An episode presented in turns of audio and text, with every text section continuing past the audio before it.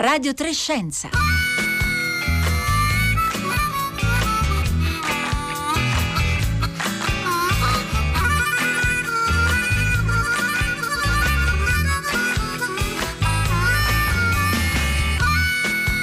Sono state le prime strutture a chiudere il 5 marzo scorso, prima ancora che il lockdown venisse esteso a tutta l'Italia e lunedì prossimo saranno le ultime a riaprire, ma per alcune regioni bisognerà attendere ancora dieci giorni.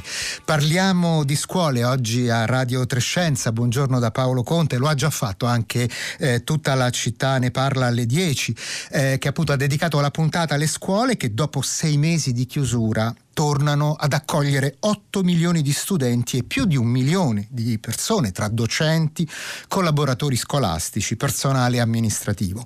Sono numeri enormi che dovranno fare i conti con un'emergenza sanitaria che è tornata a registrare, specie nelle ultime settimane, dati purtroppo ancora in crescita.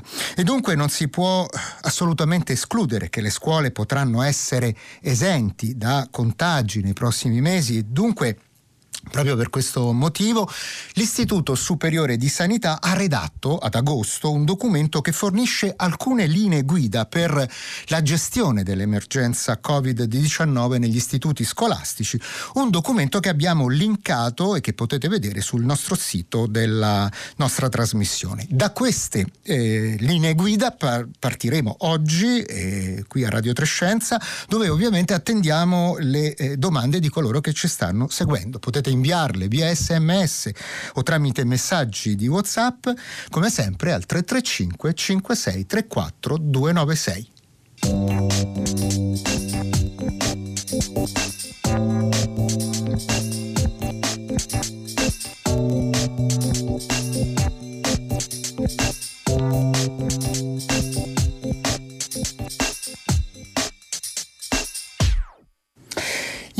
Indicazioni operative per la gestione di casi e focolai di SARS-CoV-2 nelle scuole e nei servizi educativi dell'infanzia. Questo il titolo del documento redatto da un gruppo di esperti dell'Istituto Superiore di Sanità che è stato coordinato da Paolo D'Ancona, medico epidemiologo del medesimo istituto, collegato con noi al telefono. Buongiorno.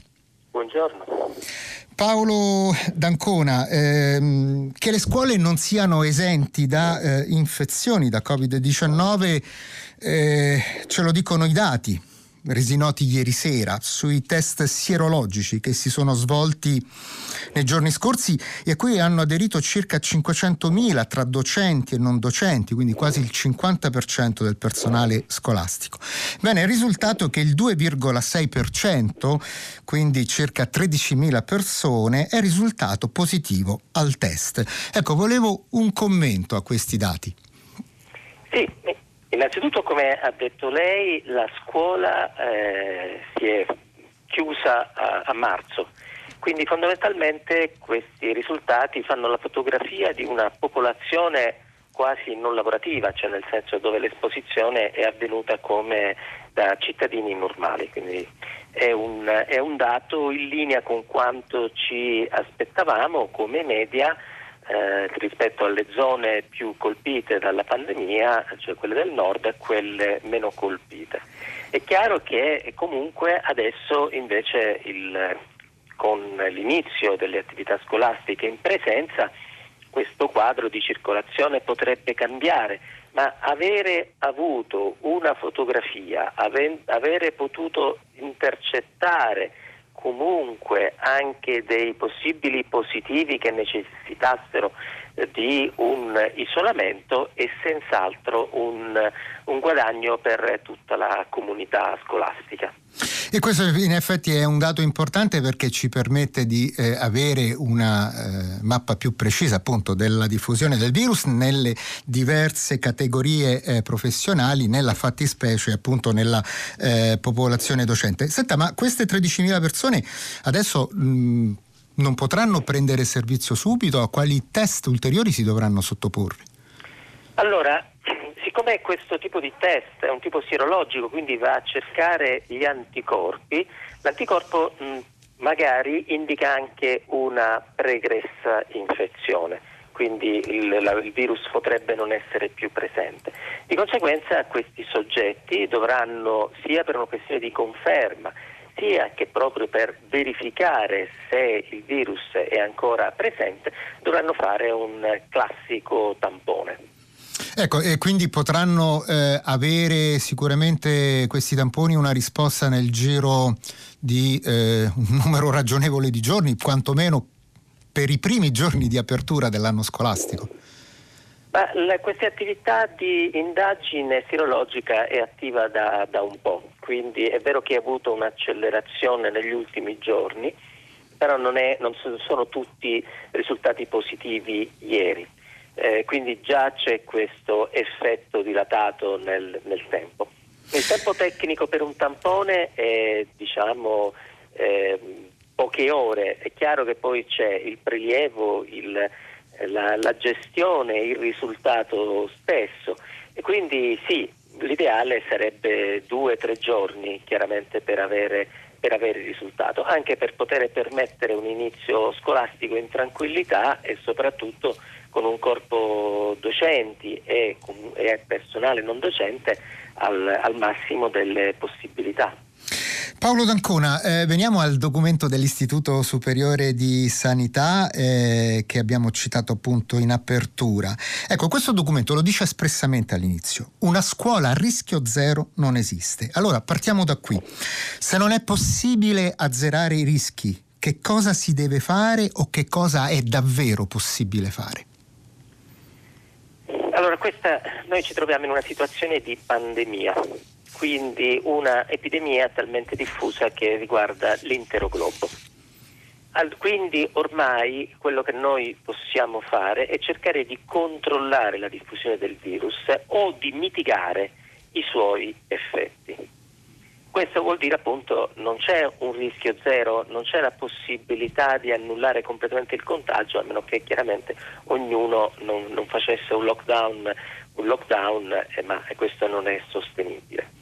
Eh, di conseguenza la, eh, la, mitigazione e il controllo sono questi momenti in cui si cerca di ridurre i danni, non solo, non solo chiaramente eh, per la salute, anche economici eh, e comunque tutti gli effetti cosiddetti diretti e indiretti del, di una possibile infezione. Implementando una serie di misure di prevenzione, noi riduciamo il rischio, cioè la possibilità che eh, personale docente, non docente e studenti si possano contagiare all'interno del, eh, dell'ambiente scolastico.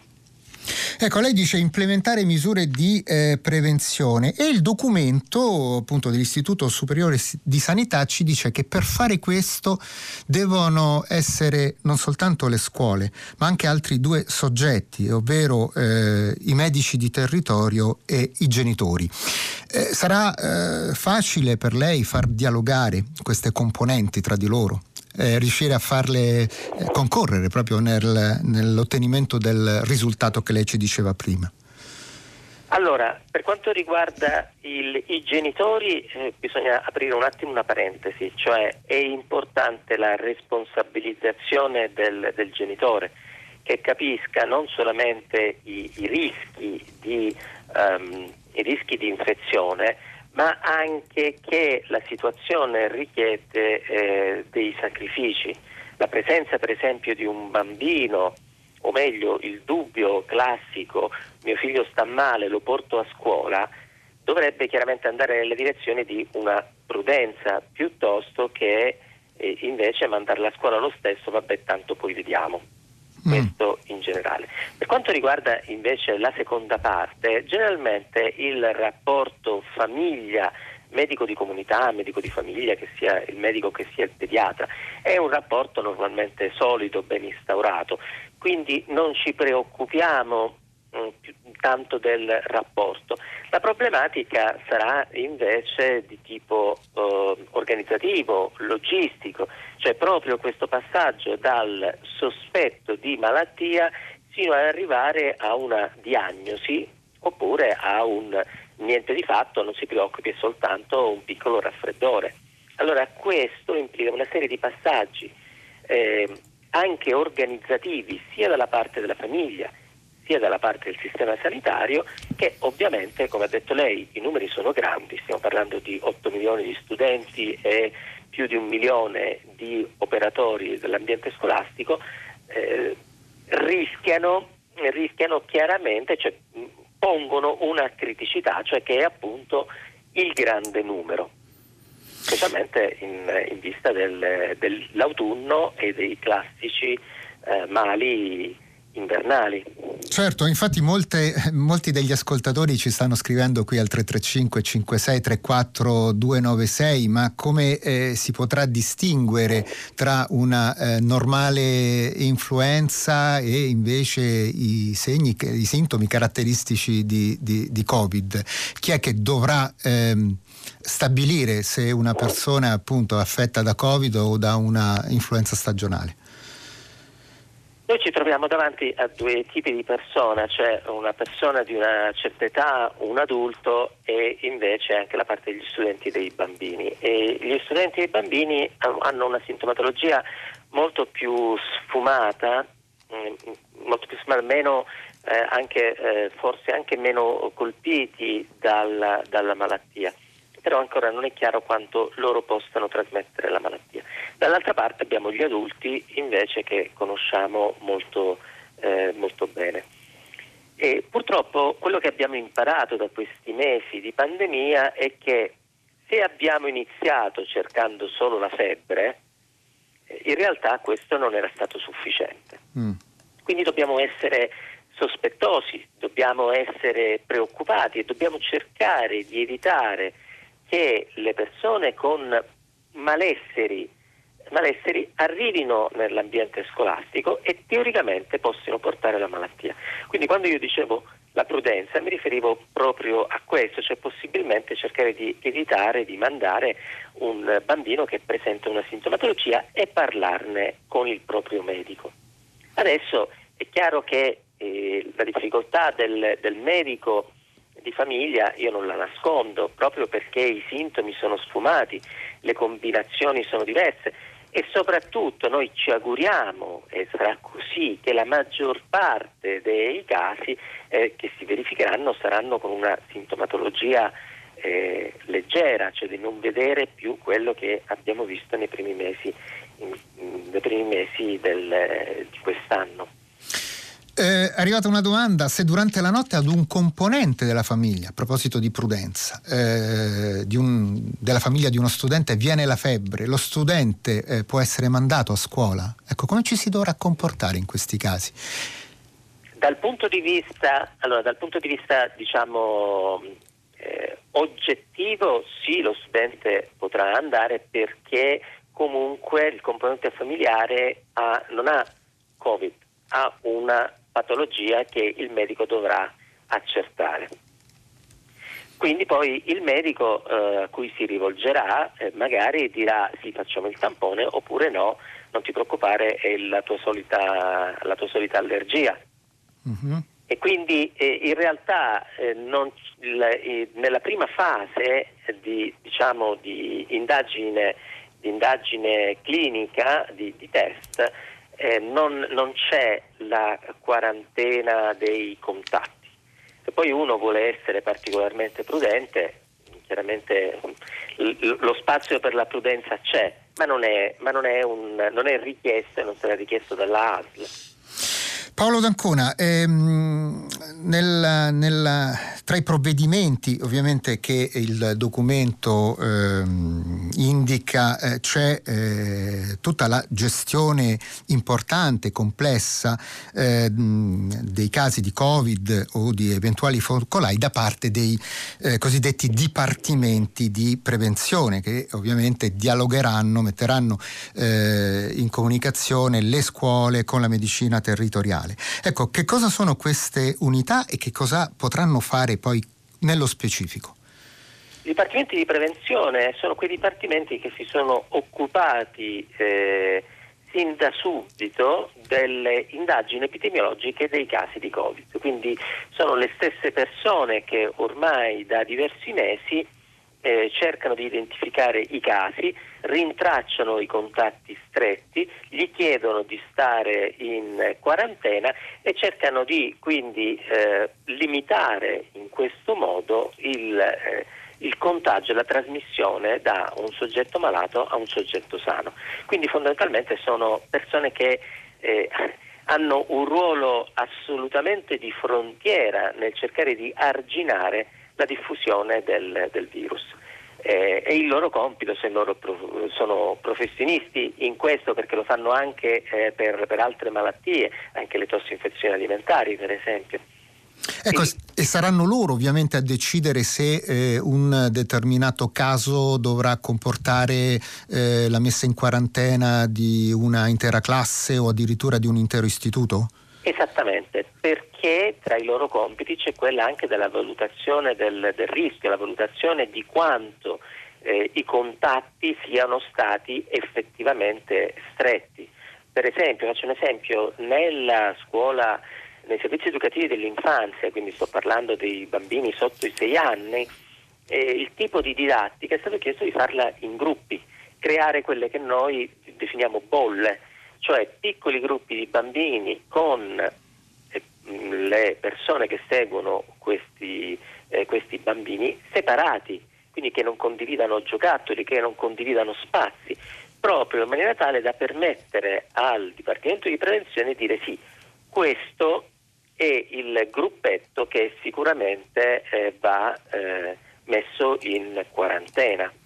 Poi se questo dipenderà dai locali, dipenderà dal tipo di, eh, di, dinamica che si è creata all'interno della struttura, eh, forse anche dal, dal, livello di prudenza che vorranno, che vorranno instaurare, decideranno quanto larga deve essere la quarantena, la quarantena dei contatti stretti.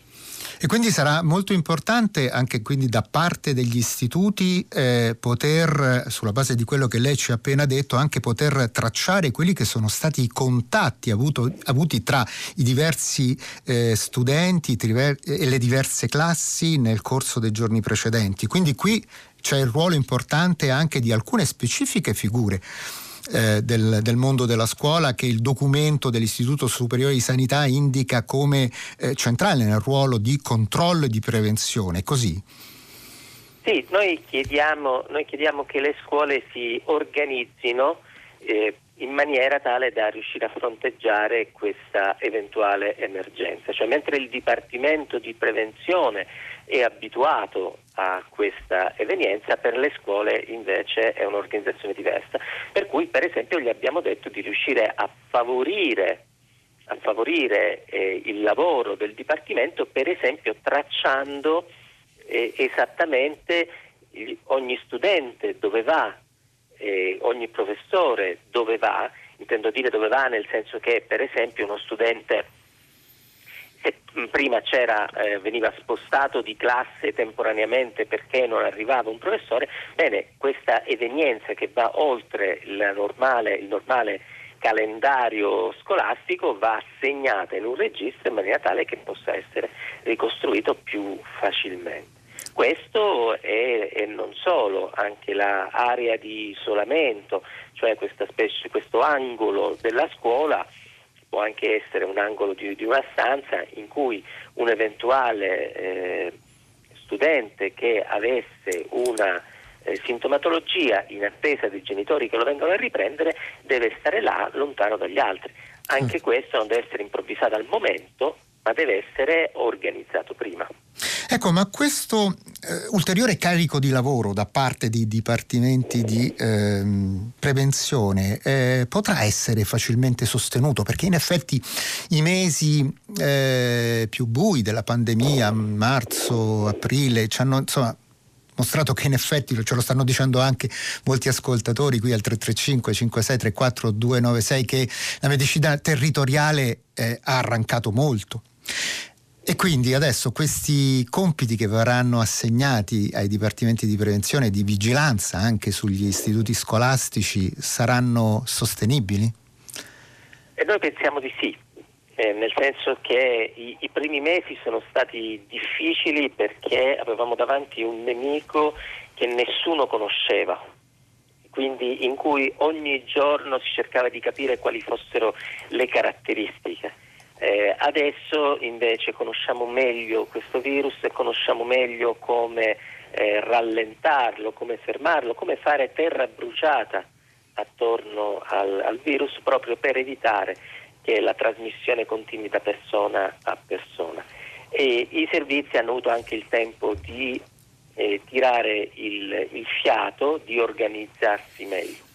È possibile che, poss- che chiaramente durante il periodo invernale ci sia una recrudescenza anche perché ci potrebbero essere i famosi sospetti per, da altre patologie, cioè una patologia respiratoria come un raffreddore, un'influenza potrebbe essere eh, scambiata come appunto una sintomatologia per Covid, attivando la macchina. Quindi sì, chiaramente è una criticità, però noi vogliamo eh, mantenere la scuola aperta, cioè questo era l'obiettivo del, del governo, quindi prova perché la, la parte eh, didattica, la parte quindi dell'istruzione ha sofferto nei primi mesi dell'anno. E quindi dobbiamo provare a ripartire.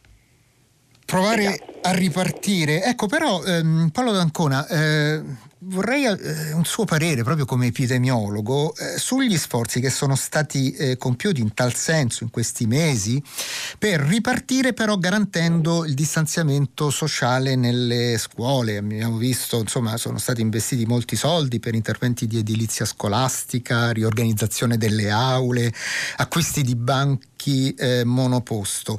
Ecco, ma L'obiettivo del distanziamento che sta dietro tutti questi interventi non rischia però poi, eh, questo ce lo stanno anche chiedendo qui al 335 56 34296, non rischia di essere vanificato non appena gli studenti eh, troveranno al di fuori dei loro istituti quelle che sono le consuete modalità di aggregazione sociale come feste, pratiche sportive di squadra, attività ludiche di gruppo, cioè non si rischia di vanificare un po' tutto quello che è stato fatto e poi altri ancora ci dicono ma non sarebbe stato per esempio più opportuno anziché spendere soldi nell'ambito dell'edilizia scolastica investire di più eh, in quelli che sono gli strumenti come termoscanner, eh, eh, come misuratori della quantità di ossigeno presente nel sangue e cose di questo genere?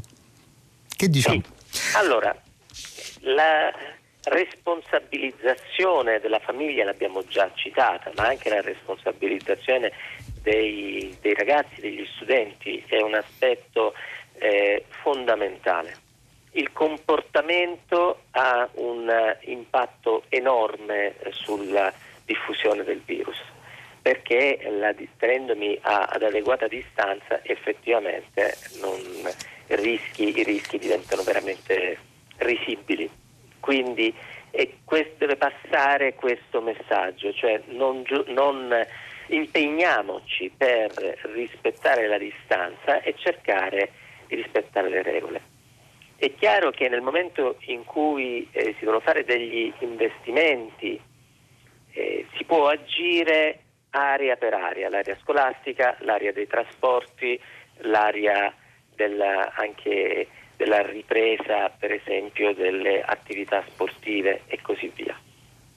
E tutte comunque alla base hanno sempre il, il comportamento che dovrebbe essere quello corretto, ovvero sia evitare l'aggregazione che è la cosa più complicata. Eh, termoscanner, abbiamo visto che purtroppo la febbre non è presente sempre. Noi non abbiamo un sistema attuale in cui possiamo discriminare facilmente e senza un esame invasivo chi è malato e chi no. Ci piacerebbe. Si sta per esempio studiando un test che invece di essere fatto con un tampone eh, nasale o eh, orofaringeo che diciamo è invasivo, un, un test fatto sulla saliva. Mm-hmm. Per esempio semplificherebbe di molto il, il processo diagnostico.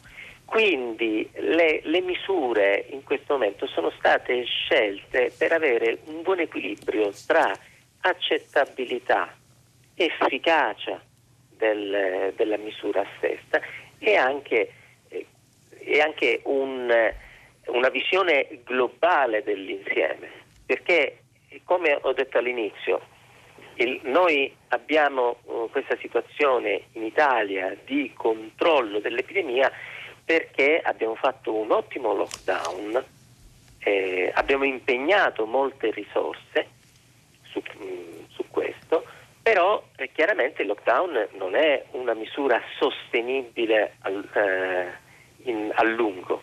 Dobbiamo ricominciare a trovare l'equilibrio giusto. Non c'è una ricetta perfetta. Eh, quindi la, la vera ricetta è un equilibrio accettabile ed efficace delle misure di prevenzione. Una domanda eh, al 335 56 34 296 che ci viene da un nostro ascoltatore che dice molti ragazzi possiedono eh, smartphone. Gli si potrebbe chiedere di scaricare l'app Immuni come requisito per entrare a scuola. Se riesce a dirmi una, proprio, eh, una sua idea in 30 secondi. Requisito no, l'obbligo l'obbligo vorremmo, vorremmo evitarlo. Invece che venga, che venga utilizzata, sì, la promozione lo stiamo facendo e noi speriamo che i ragazzi la usino veramente. Paolo D'Ancona, grazie, grazie per eh, averci chiarito eh, alcuni punti, per averceli messi eh, a fuoco, arricchendo appunto la riflessione sul mondo della scuola eh, che è cominciata questa mattina qui a Radio 3 con tutta la città di mh, mm, ne parla.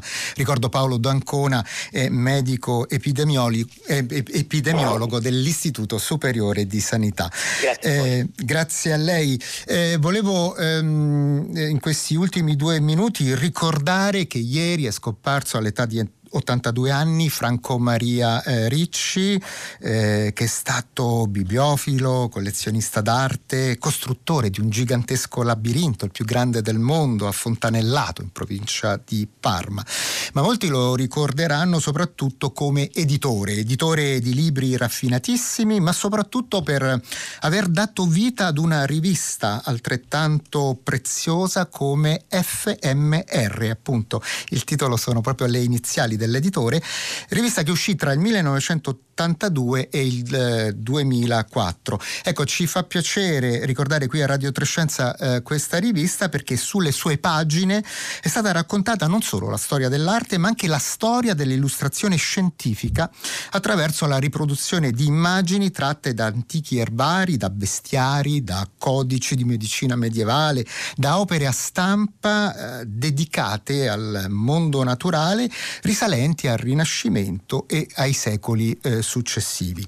Eh, in un'epoca in cui non si aveva accesso online eh, come oggi a opere manoscritte o a rari volumi a stampa, la eh, rivista FMR di Franco Maria Ricci ha permesso a eh, migliaia di persone di scoprire oppure anche di avvicinarsi soltanto alla straordinaria bellezza e varietà di illustrazioni scientifiche disseminate nelle biblioteche di tutto il mondo.